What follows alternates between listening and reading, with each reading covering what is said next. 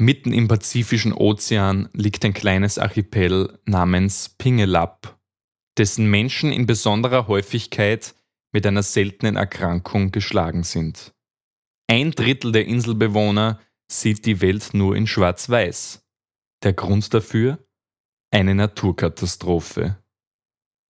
Und damit herzlich willkommen zur bereits versprochenen neuen Rubrik Shorts es sind etwas kürzere Folgen. Es, wir, uns haben so viele Geschichten erreicht, die sehr interessant sind, aber die jetzt keine 40-Minuten-Folge füllen würden. Deswegen haben wir uns dazu entschieden, ganz unregelmäßig, wie es mal reinpasst, so kurze Shorts-Folgen zu produzieren. Und ich habe die große, große Ehre, heute die erste mit euch zu bestreiten. Die Insel Pingelab ist den wenigsten ein Begriff. Rund 240 Personen leben auf der Insel, welche zum ebenfalls sehr unbekannten pazifischen Staat Mikronesien gehört. Der Staat erstreckt sich über ein Gebiet von mehr als zwei Millionen Quadratkilometern. Das meiste davon ist Meer. Pingelab macht gerade mal zwei Quadratkilometer davon aus. Alles auf der Insel ist bunt und schimmert in den unterschiedlichsten Farbtönen. Die bunten Fische huschen durch das türkise Wasser, dahinter der Urwald, welcher in satten Grüntönen leuchtet.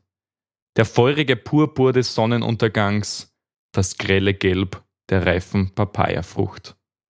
Doch fast ein Drittel der Einwohner sieht die bunten Farben nicht, denn sie leiden an einer seltenen totalen Farbenblindheit, der Achromatopsie.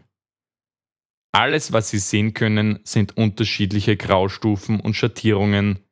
Farben kommen in Ihrer Wahrnehmung gar nicht vor. Wenn andere die Sonne über wolkenlosen Himmel genießen, ziehen sich die Einwohner in ihre Hütten zurück. Schon normales Tageslicht blendet die Einwohner von Pingelab so sehr, dass sie fast nichts mehr sehen können. In westlichen Ländern leidet vielleicht ein Neugeborenes unter 30.000 an dem Gendefekt. Wie kommt es also dazu, dass hier fast jeder Dritte an dem Defekt leidet? Der Taifun Liengeki, der im Jahr 1775 über das Land wütete, riss 90 Prozent der Bevölkerung in den Tod. So beschreibt es der britische Neurologe Oliver Sacks in seinem Buch Die Insel der Farbenblinden. Die meisten Überlebenden starben aufgrund einer Hungersnot im Katastrophengebiet kurz danach. Lediglich 20 Menschen überleben die furchtbare Naturkatastrophe und ihre Nachwehen. Nur wenige Generationen dauert es, bis klar wird, dass hier Seltsames vor sich geht.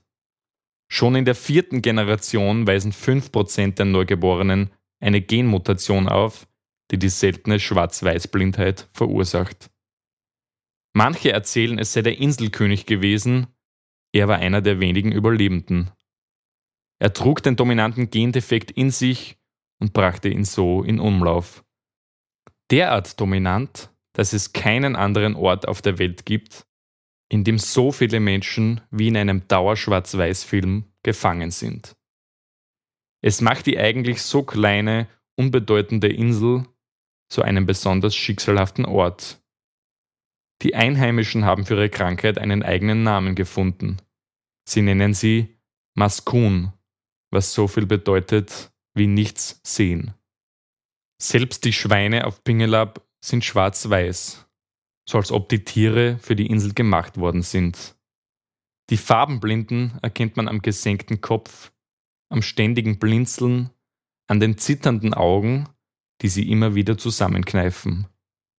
Während sie am Tag stets in den Hütten bleiben, werden sie in der Nacht aktiv und bewegen sich freier als die anderen.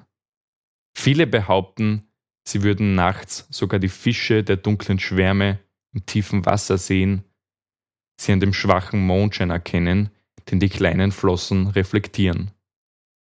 Ihre Welt ist zwar grau, aber sie betonen immer wieder, Dinge sehen zu können, die Farbsehenden verborgen bleiben eine ungeahnte Vielstimmigkeit von Helligkeiten und Tönungen.